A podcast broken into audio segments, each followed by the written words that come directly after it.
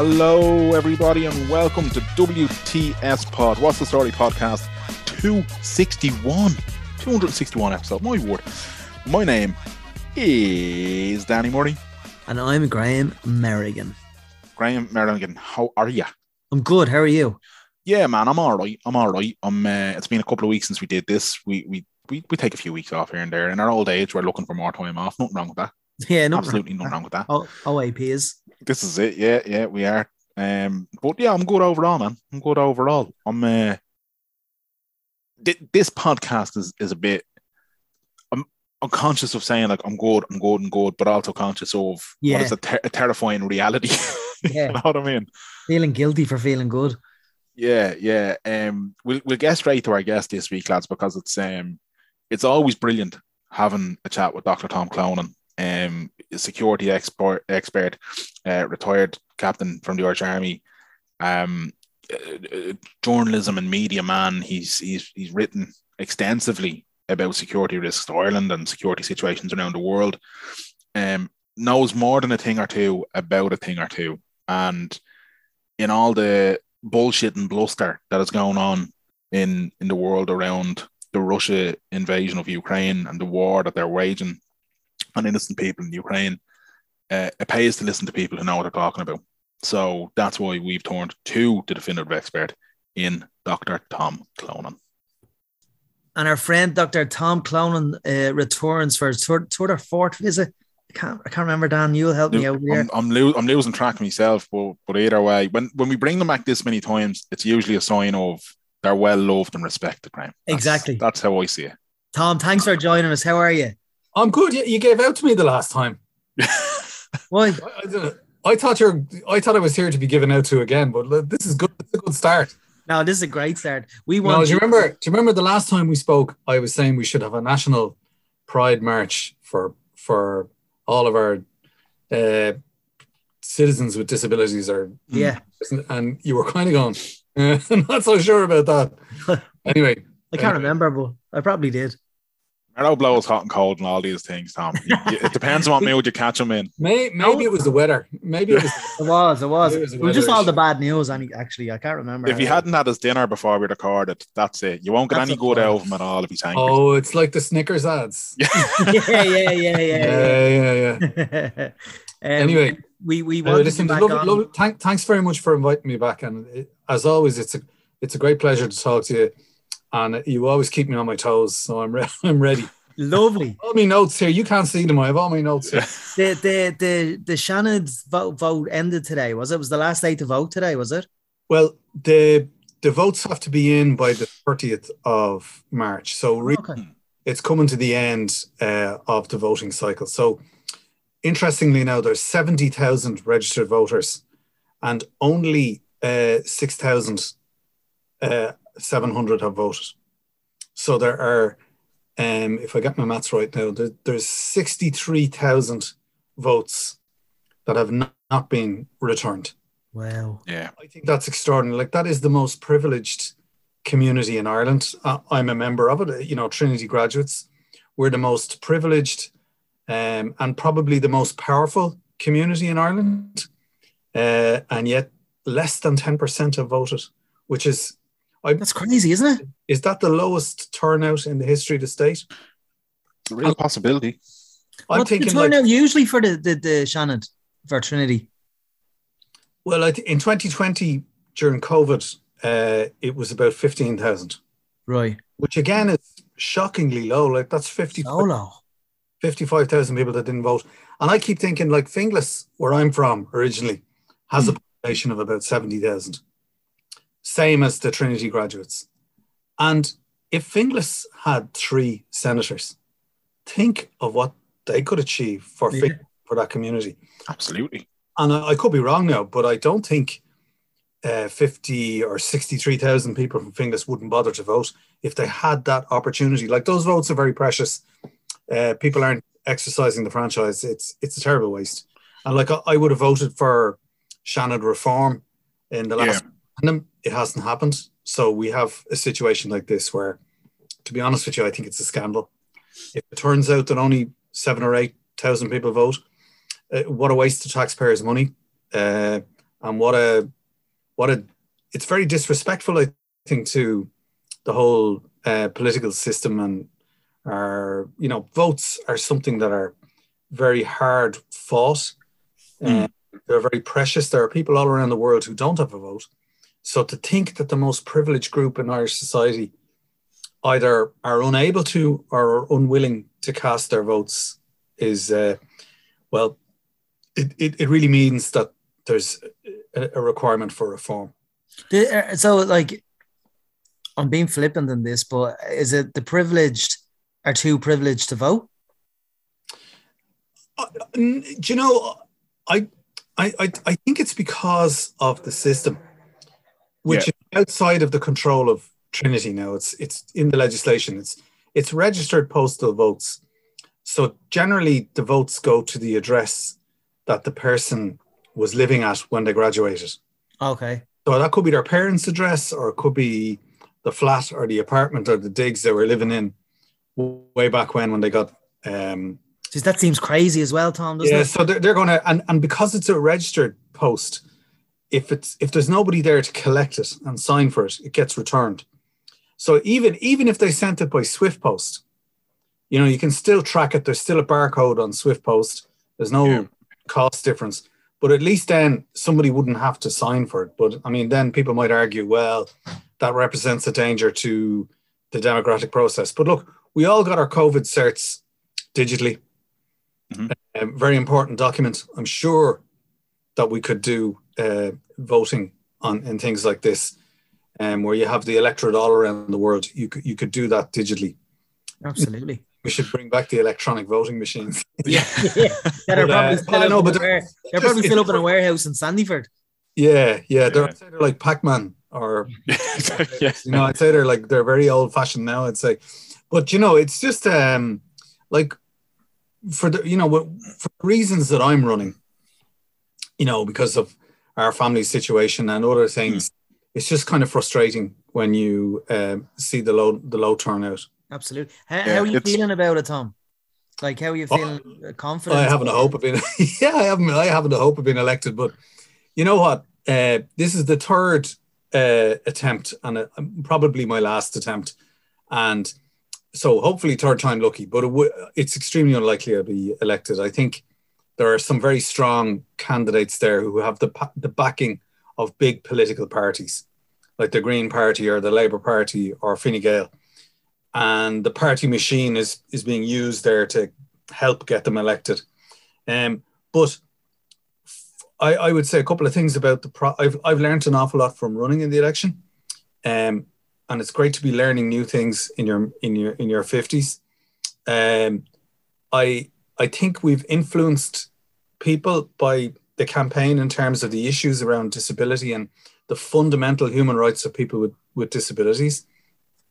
Um, um, I, and people have been very positive and very constructive, and um, so you know it, it's definitely it has been worth it, uh, irrespective of the outcome. And whoever does win, I'll be knocking on their door. Absolutely. They'll be knocking on my own door. yeah, yeah, absolutely. Um, Yeah. what was I going to say to you? Um, th- so is the the Fine Gael? Who's Fine Gael's candidate? well, Hu- Hugo MacNeill would Oh yeah, be, be the preferred candidate yeah. Mm. uh, of that party, and, and The Hu- Underwoods. Yeah, he- and Hugo's a very he's a very nice man. He's a very good candidate. He's got a great uh, track record, you know, in, in fighting for causes. You know, when he was a rugby player, he he he he refused to play in South Africa, Mm. and after Canary Wharf bombing, you know, he set up a special uh, rugby sort of a test match in London in the interest of reconciliation and peace. So he's been a good ambassador for Ireland. He's been a good worker for peace. But I, I just think though that the, the university senators need to be 100% independent, non-party. Yeah, I Yeah. think so too. For example, when when when Ivana Bacik was the Labour senator for Trinity, um, we had the crash on austerity between 2011 and 2015. Um, Ivana Bacik, as as the Trinity University senator, voted for every single cut to disability supports and services, to the respite carers grant, to respite hours. So on the one hand, she did a lot of talking about equality, but if you look at her actions in the Senate, she just voted with the Labour Party as part of the coalition, uh, and and hurt the most vulnerable citizens Yeah. in Irish society. And actually, to be honest with you, that's the reason why I decided to run. Yeah. Because as a parent and a carer, uh, as Owen was then as a child, I just thought, how, how can any senator vote for those things and, you know, purport to be a univer Like, I believe our university senators are there to hold the government to account and also to hold our universities to account, to hold Trinity to account in terms of, you know, its activities and how it how it works and operates. But um, anyway, It's it, it, the reason it's, why. but it's it's mad though because uh, I I I vote in the NUI ones, but like you were saying there, I think I it must be. I didn't vote. I think 2020 was the last one. anyway. I could be wrong there. I think Yes, it was. so was And I- the last one. Yeah, yeah. yeah, and I, I, I didn't vote in it purely because I had moved house, and as you were saying, so, but it's, uh, I, I wouldn't have been in favour of abolishing the Seanad, but certainly reform is needed. And I think the point you were making around that piece in, in Finglas, can you imagine what you know three seats could do for the people of Finglas? That goes across so many areas of this country that if they had representation in the Seanad, um, and it wasn't this kind of elite level of, of people having access to things, it could make real change. And a lot of stuff you've campaigned on is the kind of change we need to see coming from the upper house. Yeah, well, I mean, look, we, we live in a society where, uh, as as we speak, right, um, as a single person, if you want to buy a, a, a one bedroom apartment or a home in Dublin, you have to be in the top three percent of earners in the European Union. As a couple, you have to be in the top five percent of earners. So ninety five percent of Irish citizens are excluded from the possibility of owning their own home. And shelter and having a home and a roof over your head is listed as one of the fundamental human rights in the UN Charter of Human Rights. And our society cannot provide that. That is the very definition of a dysfunctional society. Hmm. And apart from that, then, when you think about um, uh, persons who who need uh, supported accommodation or accessible accommodation, that's that's impossible. So, for example, Owen, when he turned 18, my son Owen, who's a wheelchair user and has a neuromuscular disease, um, we we put him on the housing list, or he he applied himself for the, the housing list, Laoghaire, Rathdown. And the waiting list for him is about 18 years. Jesus. 18 years. Now, if something happens to me uh, as his primary carer, then what Owen would be looking at would be going into a nursing home. So the, these are the reasons why I want to get into the Senate or, or get into Leinster House is to like we have to fix these things. A nursing home with, with, with old age pensioners. Pardon? A nursing home, like as in old Yeah. Yeah, Yeah, there's, elderly, yeah. at the moment, at the moment, there are approximately two thousand young people with disabilities living in nursing homes in in the Greater Dublin area, and some of these are people with acquired brain injuries. Some of them are people whose very often what happens is parents die, and they go into crisis, and the HSE and the local authorities have no housing. Like they don't like there's uh, we have a huge homeless and and housing problem, um, so they end up being uh, put into into that environment, which is completely inappropriate. I mean, you can't live a fully um, actualized, happy, meaningful life in in that scenario.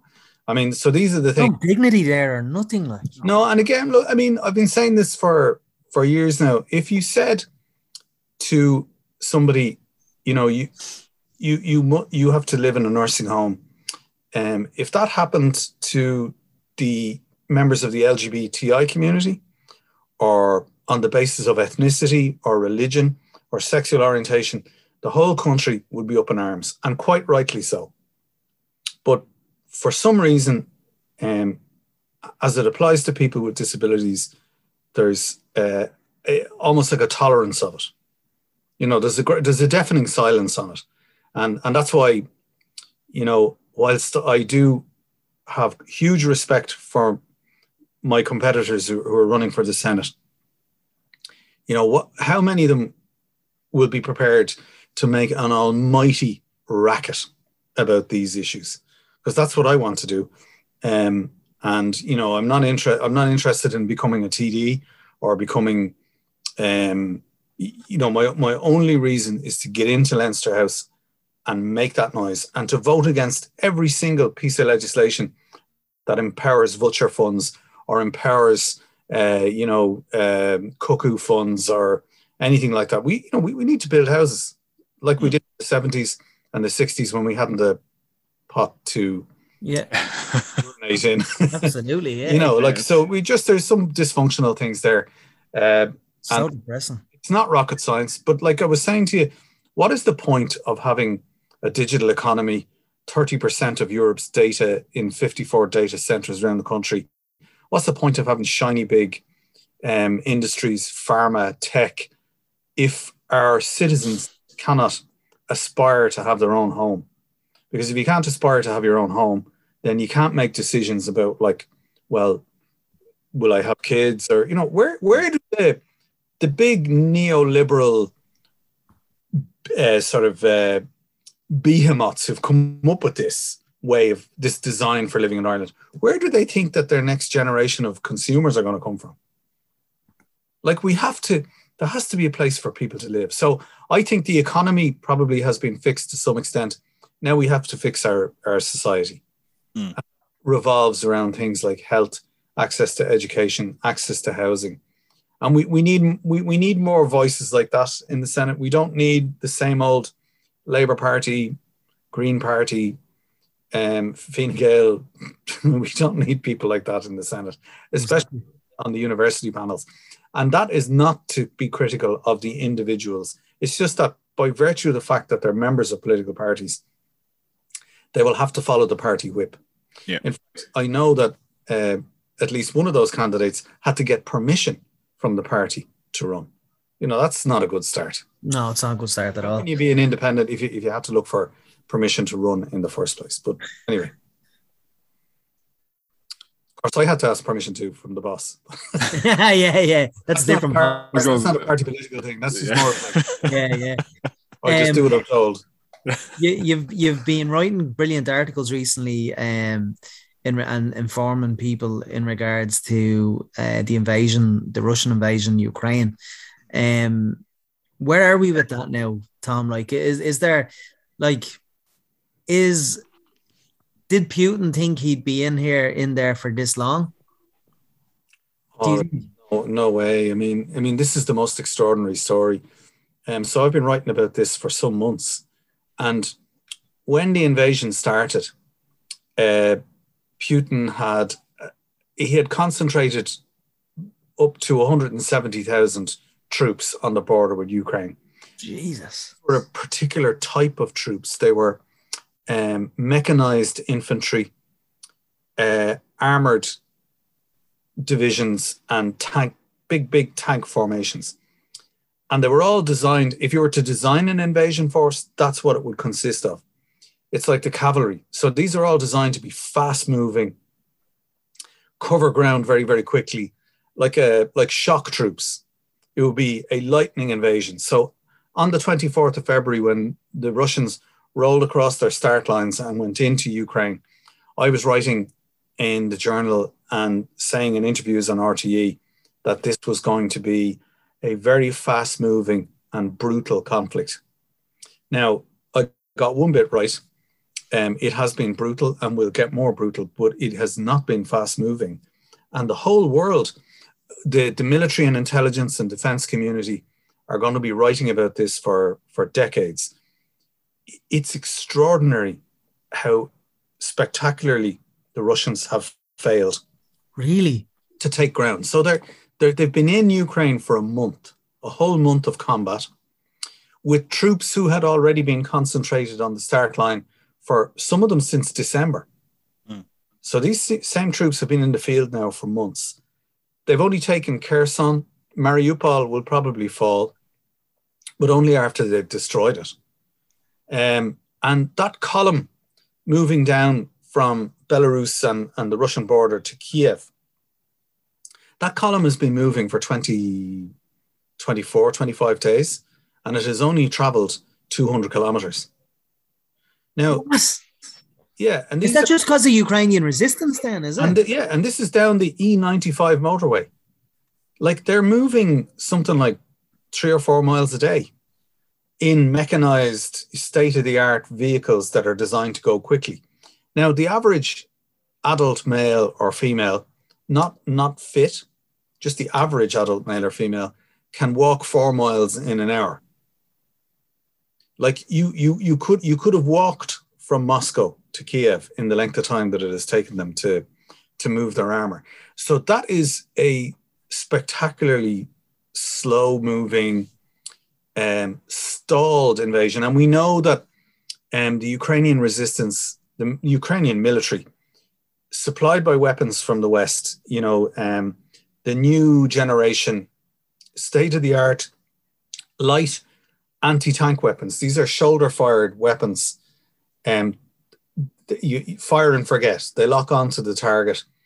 They've, they've, they have now been proven on the battlefield that Russia's biggest tanks, with their most advanced armor and anti missile systems and reactive armor systems, they're extremely vulnerable to these. So, one guy or girl with a, uh, a light anti tank weapon, you know, which costs, I don't know, they're made in Belfast actually, in the short, what used to be the Shorts missile factory. Um, so, basically, for 2,000 euro or 5,000 euro, whatever it costs, you, you're taking out a tank that costs millions uh, and the crew, which, you know, young, young Russian soldiers, uh, you know, in a split second. So um, the Ukrainian military have been supplied with tens of thousands of these light anti-tank weapons. And it would appear to be the case that they've targeted the armor, they've targeted the uh, the petrol tankers, the logistics and supplies. So for a, a combination of reasons, the resistance, the use of Western weapons, uh, which has exposed the vulnerability of the ground element of the Russians. Uh, so the, the Russians are in trouble in terms of their ground forces, but but that is not does that doesn't mean that Ukraine has won the war. But what it does mean is that Putin and the Kremlin are now running out of military options. So after a month, you know, they failed to take Kiev, they've failed to take uh, Kharkiv or Sumy. So they're going to get frustrated, they're going to get angry.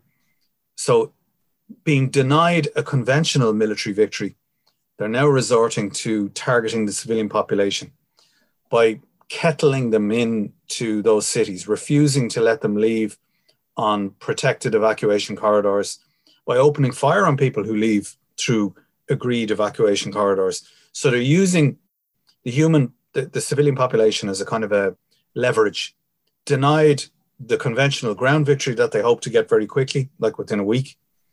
They're now targeting that population, starving them, cutting off the water supplies, the electricity, the food, in an attempt by by by cruelty and force majeure to, to get a surrender from those cities' mayors.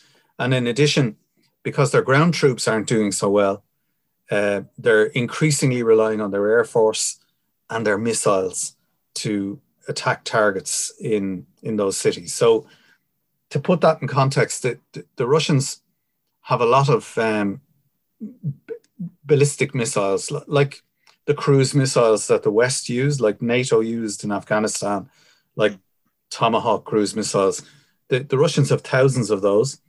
Uh, one variant is called Kalibr, and it has a warhead of 500 kilograms of high explosives. Now, to put that in context, 500 kilograms is, is a half a ton. If you get a cigarette packet size of high explosives, I don't know how much that would weigh, maybe 50 or 60 grams. And if you put that under someone's car and detonated it, uh, you wouldn't recognize the car after the explosion. You'd have to send it for a forensic examination to even determine what make of car it was. That's the explosive power of, of HE or plastic explosives, right? So can you imagine what 500 kilograms of that will do? So when you see pictures from Ukraine of an entire apartment block that has been destroyed in a missile strike, that's what they're doing. They're sending that amount of high explosives into built up civilian areas, which is contrary to the Geneva Conventions, uh, which forbids an attacking army from firing on civilian objects or civilian targets. And if they do so, it's referred to in the Geneva Conventions as willful and wanton killing. So that's what the Kremlin have resorted to now. Yeah. Uh, and as the Russians become more and more frustrated by these weapons being supplied from the West, they will begin to target further and further to the West themselves. So they, they've already hit Lviv and they'll start to hit the border crossings with Poland, probably Slovakia, Hungary, Romania, because the only way to get weapons from Europe into Ukraine is over those land borders because mm. airspace is dominated by Russian Russian air force. So so the risk of escalation in this conflict is is is very high. Yeah. I'm kind of hoping that somehow um, Putin or those in his inner circle that empower him and support him that they'll see that this thing is going nowhere. But, but, but if they see that it's going nowhere, and as you said, you didn't expect nobody in in in kind of your frame of work didn't realize that this was going to go on for as long as it did. Like he's not gonna he's not gonna retreat. He want like he want his ego massaged here, won't he? Yeah. Well, How do you do that? Well, the original estimate of the situation was that he had enough troops to secure Luhansk and Donetsk, the Donbass mm. region. They had declared themselves as independent republics, and he sent in peacekeepers, if you're so-called peacekeepers, and that was his most powerful moment. He had enough troops and equipment to do that, to hold, to consolidate that grab, if you like, and create a buffer zone between Russia and Ukraine. Um, and they also had enough maybe to do this land corridor that they're trying to create between Mariupol through up towards uh, Luhansk and Donetsk, mm. which would be a land corridor from the Crimean Peninsula up into the Donbass and into Russia. They probably had enough stuff to do that, and if they had left it at that, the world would probably, you know, shake their fist at the Kremlin, and there would have been some sanctions, and Putin could have said, "Well, look, you know." I've achieved our strategic military objective. But instead of that, he's decided, right, I'm going to take the whole of Ukraine or half of Ukraine, which is impossible. You you cannot occupy a no. country of 45 million people. And here's here's an interesting comparison. The population of Ukraine is about 40 million, give or take. The population of Afghanistan is about 40 million, give or take. There you go. The United States and NATO could not occupy that country. And after 20 years, they they were, you know, they literally ran out of there. They flew out of there up until the 31st of August, you know, chaotic. Iraq has a population of about 40 million people. The, the West could not occupy, they were able to destroy Saddam Hussein's regime mm. and they were to wreck the place, but they could never occupy it. They were never safe outside the green, the green zone they failed. And but Putin benefited from both of those failed occupation attempts because Russia is now the biggest player, along with China, in Central Asia after hmm. NATO left Afghanistan. And Russia is a power broker in the Middle East with Iran after you know the United States and our allies have departed that region. So why did Putin, you know, having benefited from failed attempts to do this, why did he decide, you know what? I'm going to repeat the mistakes of my enemies and try to hold 45 million people at gunpoint, which we know you can't do.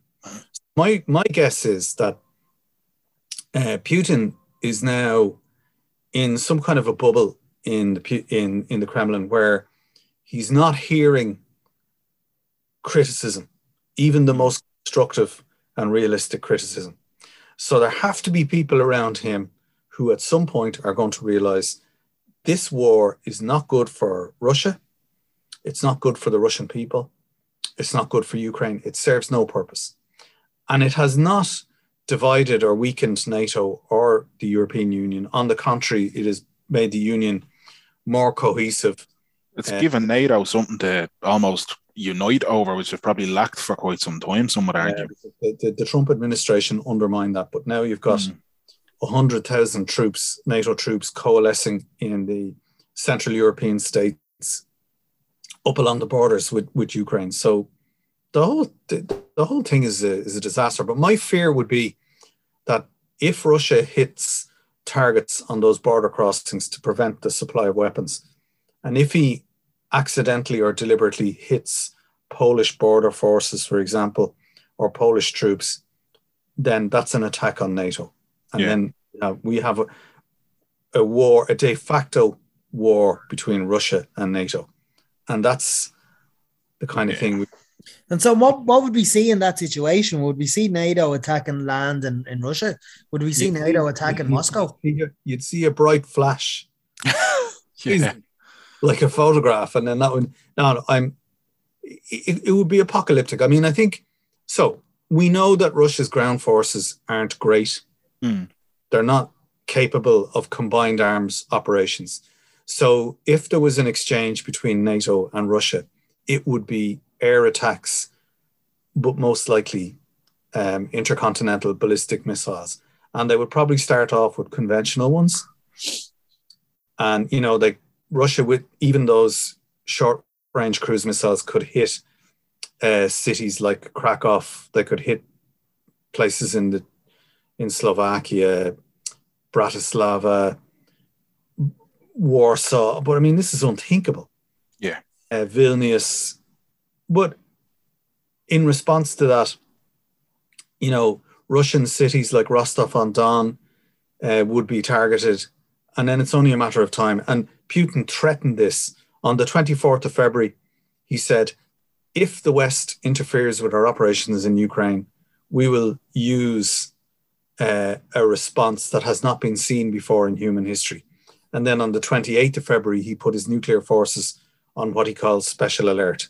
Yeah. So he he has introduced already into the scenario the the prospect of a nuclear exchange. So you've got even the most modest tactical nuclear weapon, if it was fired at a European city, would result in the deaths of millions of people, because the the even the smallest tactical nuclear weapons they have now are hundreds of times more powerful than the atomic bombs you would have read about in Nagasaki or Hiroshima, mm. and contaminate huge areas of Europe for hundreds and hundreds of years. They'd be uninhabitable.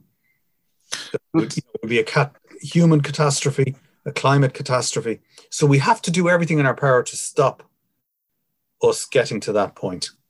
It's it, it, look obviously it's a it's a very very very serious situation and it's it's one which I think people are are frightened people are scared they're they're trying to understand what's happening and as you said there, Tom, Putin is more than likely in this bubble um, where he's kind of being told certain things that 100% don't reflect the truth. And if we can kind of get you to put on the, the, the, the cap you wear when you're when you're talking to journalism students about the importance of kind of truth in media and that kind of thing, you, you look at what's going on in Russia, and you know a couple of days ago, uh, Luzhniki Stadium in Moscow was packed to the gills with this Trump esque propaganda show where Putin came out and had it, you know, he, he, was speaking and if the TV pictures were to go, boy, massive support from thousands of people there. You know, state media in Russia is infamous. All the independent TV and radio is being shut down. Protesters are, are being arrested hand over fist. But but then there seems to be this big, large chunk of Russian people who believe everything that comes out of the Kremlin. So how how do people kind of look at it and say, well, what side is the truth and what side is the the spin? Yeah, it's very it's very difficult for for ordinary Russians to access uh, information in, in the way that we can. But um, I mean, I've always felt that you know there's propaganda on all sides. So there's propaganda on the NATO side as well. Um, so you have to kind of make up your own mind and and think about the evidence before your eyes. So, as we were saying last week, I was in Budapest, Uh, I was working there for a couple of days last week. Um, when I got to the airport, I mean, lots of Irish people will have been to the airport and will have been to Budapest for, you know, a, weekend break or a midweek break. And um, so, what struck me first of all when I got into the airport was when you go out into the arrivals area, there were lots and lots of Ukrainian family groups sitting around big suitcases, you know, looking at all the departure signs. I went outside then to get a, a bus into town, and all the airport car parks were full of minibuses and buses with Ukrainian people getting in and out of them. The same in, in town and in, in, in Budapest city centre, the train station was packed with Ukrainians out in the streets, again, with like suitcases, children, cat carriers, mm. you know, pets. So for me, that's evidence I can see with my own eyes. Yeah. millions of people on the move. And why are they on the move? They're running for their lives. And they're running this way. They're not running to Russia. So whilst there is propaganda on all sides, the, it's clear from what's happening that you know Russian forces are in breach of the Geneva Conventions with regard to the targeting of built up areas and towns and cities. Um, what I'm saying to the journalism students is look, uh, w- one of the things about war and conflict that that I think is very important, like when, when you have a journalist who specializes in agriculture, mm. you expect them to know the difference between a cow and a bull. A, a, journalist that specializes in fashion, you would expect them to know the difference between Prada and Gucci.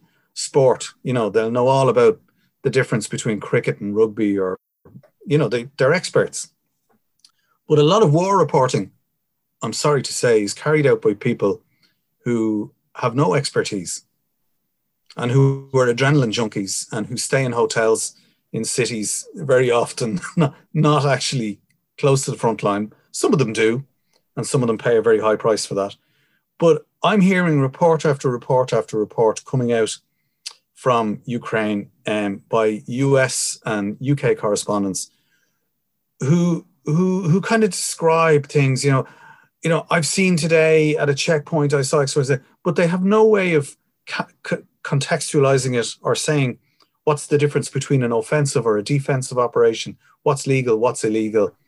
Um, and I think there's a reliance in Irish media, uh, on our state broadcaster, particularly on mm. talking heads from so-called think tanks in the UK and the US that are that have a, a, really clear political agenda. They're not independent, objective reporters.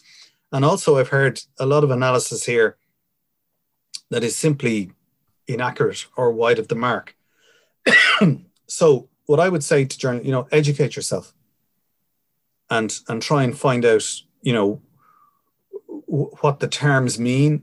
You know, acquaint yourself with international law there are very simple textbooks for journalists that actually have been written for journalists by international law experts, you know, explaining what's legal, what's illegal, what constitutes yeah. crime. And and that would, you know, get rid of some of the, the doubt in people's minds about what should we do next. Like we have to stand with Ukraine. This mm. isn't isn't just a battle for Ukraine, it's a battle for uh, European values. Do you want to live in a world where it's dominated by strong men like Putin, or do you mm. want a world where we give out our, our politicians all the time, but we can get rid of them every five years? You know, are, are we are, are, are, we a little bit paying the price here for a, a couple of years ago? Uh, when, when Barack Obama was in the White House and he said the use of chemical weapons in Syria is an absolute red line.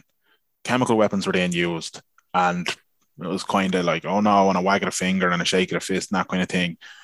But, but nothing really happened there's um, Putin, obviously, you know, in Russia and uh, uh, Bashar al-Assad, uh, bedfellows.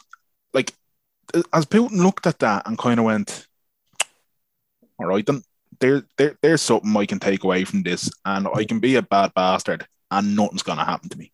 Yeah, well, I mean, again, people like me, and I, have been given out there saying people should know what they're talking about, mm. but the the Obama administration were outmaneuvered to some extent by Sergei Lavrov in, yeah. relation to the incident.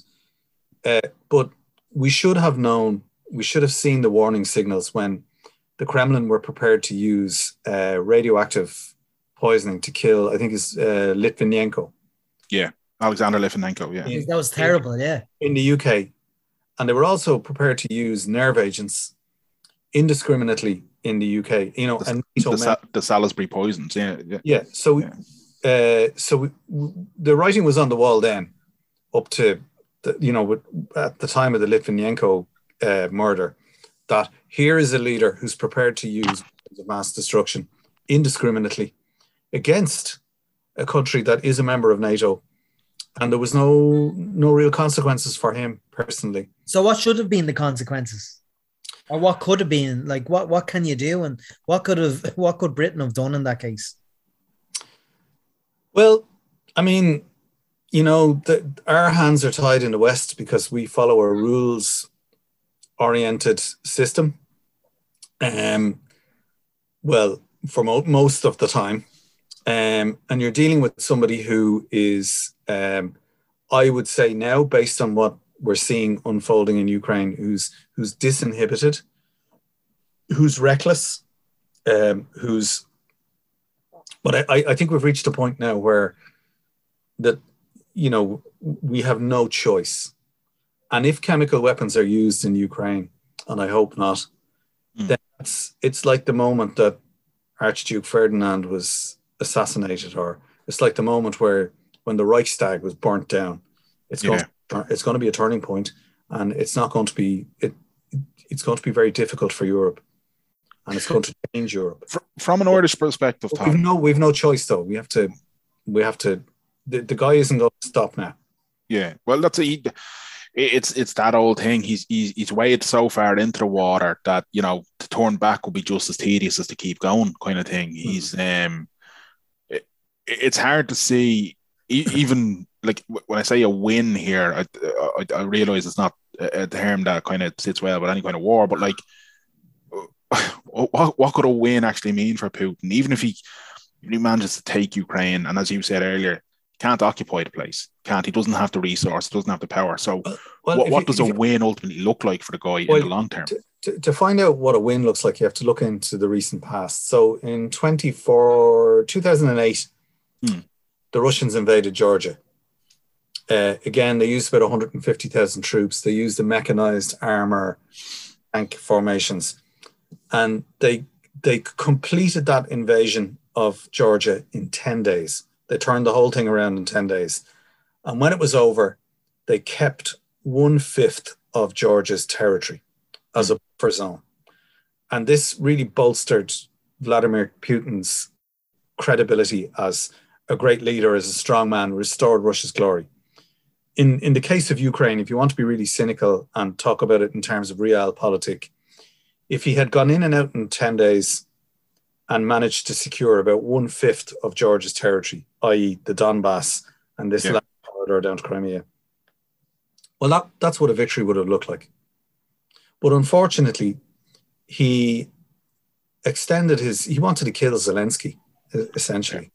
I think he found him very offensive, very provocative. Uh, and Vladimir Putin, it would appear, has a very fragile ego. He's got very brittle ambitions. And before we get to the next level, which will stop the war, but at a catastrophic price for Europe, before we get to that level, if, if we could stop this war in the meantime, if we could de escalate, if there was a way that Putin could be persuaded to take a pause, and I'm thinking like if if if there was some issue around the nuclear power stations where Hmm. there was the threat of a another Chernobyl, which would be as toxic for Russia as it would for everybody else, that Putin might say, you know what, I'm a reasonable man, and in the interests of you know humanity, I'm going to take a pause so that we can deal with this situation. So there has to be some kind of safe face, face saving moment for Putin, or else the people around him have to move him aside. And I would love to see him after such a move at some point in The Hague answering Yeah, war crimes against humanity. Um, but the alternative is that he kills so many people that he feels he's proven a point that you know the bear, the Russian bear, really does have claws. And I- I, I hate even using the word Russia because this isn't Russia. This is Putin and his kleptocracy and the people Yeah. who are enabled and benefited by him, the ordinary Russian people are wonder they're wonderful people, and this is just tragedy. But principally for Ukrainians, they're in price. When you when you said about them potentially being moved aside, they, like you, you mentioned Sergei Lavrov earlier, you know, Dmitry Medvedev has had a, stint in, in the hot seat, albeit very much in a puppet format when Putin uh, wasn't uh, president for a while there. I think it was 2012 or whatever. Like, it, there's no political opposition opposition in Russia. There's no. Is is there any way of? Are we relying on the old guard to essentially look at this and have a change of heart and say we have to move them aside, or is there any other way for them to be moved aside peacefully? Oh, the way it works in Russia, I mean, like Navalny is the popular mm. opposition, and he's in prison now for for nine years, having already served, or I think he was already sentenced to two years. And Detroit, and Detroit, and, then, and they yeah, sentenced him yesterday to And they tried to poison him as well there last yeah, year too. So, yeah. so I, I, I, and like the demonstrations in the streets, these are very, very brave people. But whatever, if there was to be regime change, it has to come from that inner circle of people who've who in, empower him and enable him. And to be honest with you, I've no no idea who might emerge from the woodwork. Mm. Putin himself came out of nowhere. Yeah. Like he was major in the KGB. He was in the right place at the right time. Well, the wrong the wrong place at yeah. the wrong time. And he managed to consolidate his power and hold his grip on power. But that's all built on this kleptocracy of bribes and paying people. But there's the oligarchs, then there's the security and military securocracy of I think I've heard it called. That might be the group that say we can't deliver on your ambition. We just can't. Mm. The Russians love their children just as much as we do, and they're as terrified of the prospect of nuclear exchange as we are. They are. Yeah. More frightened because it's not it's not clear that their technology will actually work in the way that they think it will, given the evidence of what's just happened on the ground. So I think at a certain point within that group of people, they'll say, we cannot deliver on this anymore. No, we're not going to nuke a Polish city because we want to continue to, you know, there's no point being the winners if the world is destroyed. I was going to say that to you. Like you were talking, you know, if if a border town is hit accidentally or whatever, that you could be looking at apocalyptic, apocalyptic, apocalyptic times. But like, surely Putin doesn't want that. Surely he wants to live in his mansions and his yachts, and you know he wants to enjoy all that. So, what well, what is what do you see? Yeah. What do you really see happening here? Like, well, I, I think he's nihilistic. He's grandiose. He's got delusions of power. He, he, I'd say he lives a very very narrow life. I don't think he enjoys his yachts or his helicopter, or his planes. I'd say he sleeps with a gun under his pillow. I'd say he knows he hasn't got long left. Really? In terms of in terms of long left, in terms of power, like being in power. Yeah, his life. I mean, he's he's 70. 70. Yeah. Yeah. Uh, he, you know, he, like he he's not the kind of guy now who can retire and go to Nice or Monaco and you know play in the casino. like he, so he, he's going out all guns blazing then. Well, that's that's the risk that he, he might want to go out with a bang. I mean, look, yeah. I'm a psychologist or a psychiatrist, but if you look at the history of uh, authoritarian, dictatorial people like him. You know, they get to a point where they start to become ever more paranoid because he knows he's coming to the end. So the trick is, uh, can can this insane war, this criminal war, can it be brought to a halt in a way that doesn't cause the destruction of millions and millions of lives? If we can, if we can preempt that in some way, and hopefully there are people in Russia I'm sure there are people in Russia who are thinking about this.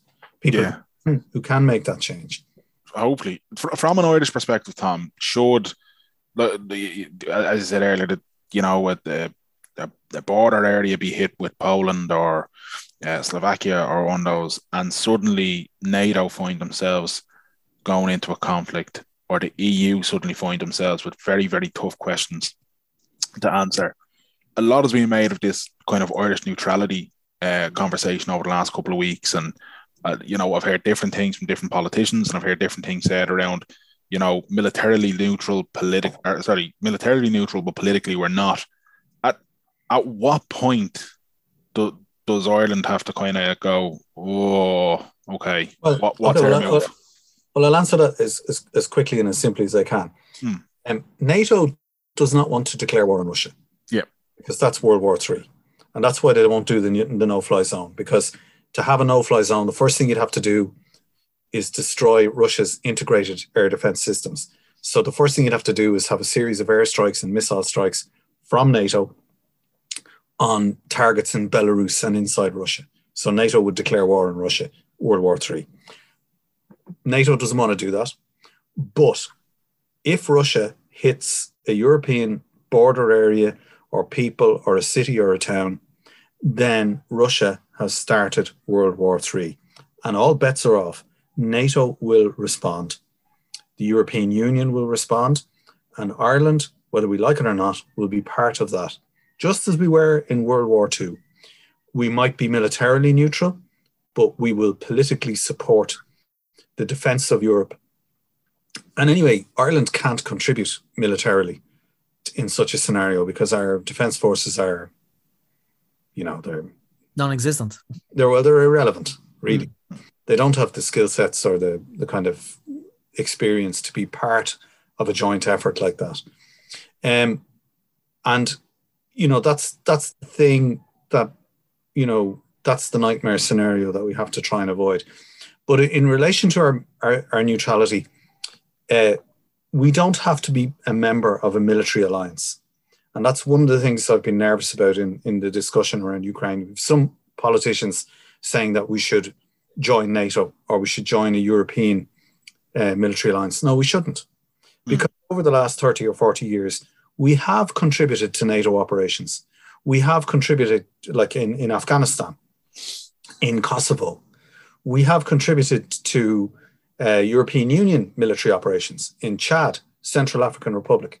So we can pe- play our part and contribute, uh, you know, when situations like this arise, but we do it at a time of our choosing and not as part of a military alliance. Because at the moment, Ireland has a little voice, but as soon as we join a military alliance, we will disappear because we'll su- suddenly then become 0.001% of the military capability of something that will be led by Germany and the United States or France. So, you know, we need to keep our sovereignty. It's, it's I, I'm conscious of time, and we're probably opening up cans of worms with, with kind of these questions that can't really be answered uh, in a meaningful way in, in a short space of time. But uh, like, it seems to, and I'm obviously I've, I've no real knowledge or experience of the Irish Defence Forces, but it seems like respected and everything with all the peacekeeping stuff and whatnot. But a, a great example of one of our, our problems was there recently when, you know, when I've seen the jokes and whatever, it was the Irish fishermen who defeated the, the Russian Navy or whatever. It's it, like, does that open up the question to, right, we, we you know, the, the modern world requires us to start looking at actually investing more in our defence forces and our capabilities or are we just too small that, that we'd be never in a position to be able to defend ourselves even with the investment I know we, we need we should we invest in our defense forces and the first thing we should do is pay them properly. Absolutely yeah well that's yeah. you know they're uh, less than earning less than the minimum wage. And to be a neutral state we have to be able to defend ourselves. And we're the only state in the European Union that can't control or monitor its airspace. We can't control or monitor the maritime space which is going to be super important in the future. We have 220 million acres of ocean. And that's where all the wave and wind energy is going to come from. Ireland owns one fifth of Europe's waters. It's ours. It's our mm. exclusive economic zone.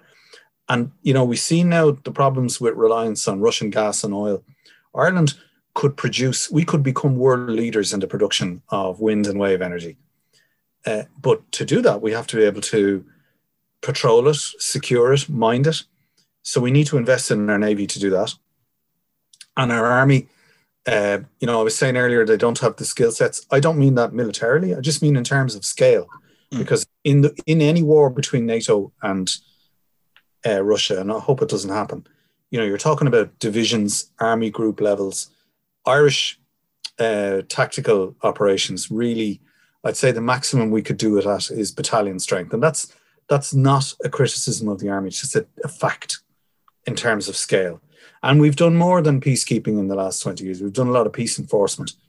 Um, but I suppose I'll finish out in this. Like, as an army officer, I experienced conflict in Lebanon during Operation Grapes of Wrath, where the civilian population were targeted by the Israelis in airstrikes, helicopter gunship attacks, artillery bombardments on built up towns and villages. And I've seen at firsthand what happens to people in that environment the killing of children, yeah, like what's happening in Ukraine. And nobody who's seen that or who's been there would say anything other than let's try to de escalate and, and let's not join the military alliance. Let's not send our children into that kind of a space. Let's let's let Ireland be a force for peace in the world. It's worth it. Absolutely. Absolutely. Absolutely. Here, here. Yeah.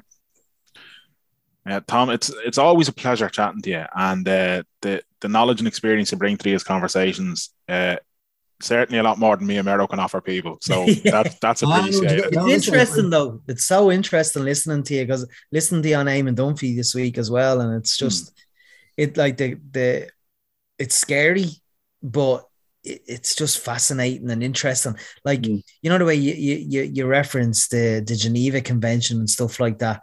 Like why bother have these conventions if war leaders are just going to be so like they're going to be megalomaniacs to to to ruin people's lives and to kill people just for for what? There's no there's no real reason like other than their ego. I mean, this is history repeating itself. Like we we had Hitler did this. We've seen other people do it. Like you've got Kim Jong Un, or Yeah, yeah, it's him. Yeah, it, Kim Jong like there Il is, was the I mean, there is there is, there is a, an antidote to all of this. There is a, a radical proposal put forward by feminists that women should take over. Hmm. And not in a patriarchal way, not like Margaret Thatcher, you know, who collaborated with and extended patriarchal discourses, but that women and girls should take over the world and do it. Let's let's try it that way and see if that's less violent and if that's less harmful to the planet and harmful to one another. We've had patriarchal systems and people and Putin, like Trump, is the very, very expression of patriarchal values. Absolutely. It's no good. It's no, it's not. I agree with you, by the way. I agree with yeah, to- toxic masculinity has a lot to answer for, you know, and Yeah. um, it's something that we, we we've talked about in this podcast. We've heard of plenty of other places as well that more female representation in politics and more female representation at the top tables. It can't be Yeah. a bad thing, you know. Diverse, them- diversity of thought into the helps. Get them back into the schools in Afghanistan, you know, and Yeah. Absolutely. empower women and girls all around the world. And, you know, we'll, that'll be a good first step towards preventing this type of thing from happening again.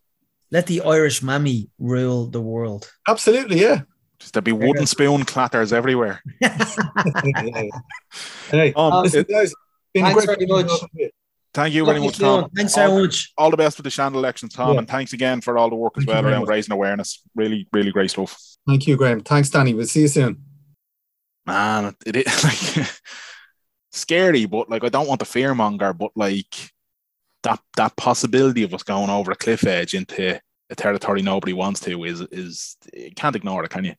No, and I like, yeah, and it's trying. It's it's hard to get your head around why this is happening. You know, it's hard. It's hard to um fathom why diplomacy didn't work here. Um, you know, He, he didn't want diplomacy though. I, I think Tom touched on it. He wants, he basically wanted Zelensky dead, you know. And I think now, and me and you talked about this separately, where I'm not necessarily buying into this. Uh, I think there's a massive cult of personality around Putin, and that's a whole different thing. But this, this kind of surge in Zelensky, the what I I don't know enough about the guy, and he he may be all things sweet and innocent. He may be all things wholesome or whatever. But but I think now Putin has to know if he kills Zelensky, it, it's a completely different thing than if he had killed Zelensky in the first two days of this onslaught. Yeah, yeah. So, like, would he have? Let's say, right? Just, I'm just wondering. You know, Hmm. uh, as as experts like Tom's uh, had suggested that you know Putin thought this was going to be well over with it certainly within ten days. Yeah. Um, so were the orders were the original orders when you get the the Kiev um kill Zelensky like? Well, I, I don't know. Like, I, I mean, we should we should definitely sort of just caveat here. We should just definitely say the expert is gone now. So Yeah, every, every, everything you're we hearing, are the experts. everything you're hearing now is just the opinion of two very, very, very silly men from Ballybrack who, let, us be honest, we, we still laugh at farts, Graham. you know, so uh, uh, like when it comes to these international geopolitical matters, you know, if, if if there was footage of Vladimir Putin farting, I'd be laughing watching it. So I'm probably not the best person to, but nonetheless, uh, we'll go ahead with the conversation anyway. I don't know. I honestly don't know if if kind of I wouldn't be surprised if there were orders of take Kiev, take Zelensky, and because you have to remember the whole thing was sold by Putin to the Russian people and everything else on the denazification of Ukraine, that Ukraine was being ruled by Nazis and drug addicts. So do, And- the drug addicts. So so Hmm. do you think do you think Putin thought that what the start of this invasion that that we were going to see scenes of Ukrainians uh, jubilant in the streets that they are no longer oppressed? absolutely. So this you can learn a lot from history. And Tom Clonan, the actual expert who's no longer with us, I'll just repeat that again. He's Uh, still he- alive and well. He is still alive. Yeah, sorry, yeah. When I say no longer with us, I mean on this podcast, not in this earth. This is uh but you history often does repeat itself, and you can learn a lot from it, right? And there was there was the the the Soviet uh, war with Finland in 1939 and 1940 has a lot of similarities to what we're seeing now, in that uh, the Soviet leadership were fully fully of the belief that they would roll over the border into Finland and be greeted with women throwing knickers at them, that they'd be greeted in the streets as heroes. There'd be trumpets and marching bands in front of them saying, Welcome in, let's go to Helsinki. We're so happy you're here to save us from our despot dictators that we have. The reality was the complete opposite. And the Russians couldn't believe, or the Soviets as it was, couldn't believe the resistance. And Finland only has a population like 5 million, bearing in mind. It's nowhere near the size of Ukraine and all that kind of stuff. And after three months of Russians getting bogged down, Soviets, I should say, sorry, getting bogged down in Finnish forests, making absolutely fuck all progress, getting battered by Finnish guerrilla war tactics and all sorts of things. Eventually, a Moscow peace treaty was signed because the Russians realized we're too far down a one way street to reverse. We can't get to the far end of the street like we want to. This isn't going to happen. So it was a little bit humiliating for them, but they saved face. But in- but, in but this- like it, th- this is the same case though because he This went all like the, the language that's being used here, you know, even even from the Americans and even Boris Johnson, like Hmm.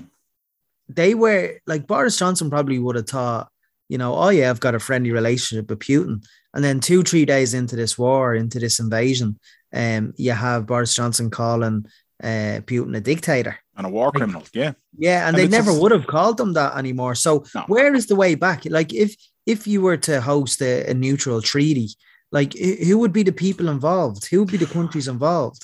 Well, thi- Like, this is th- this how is do you problem. how do we see the US administration in the future, the UK administration in the future?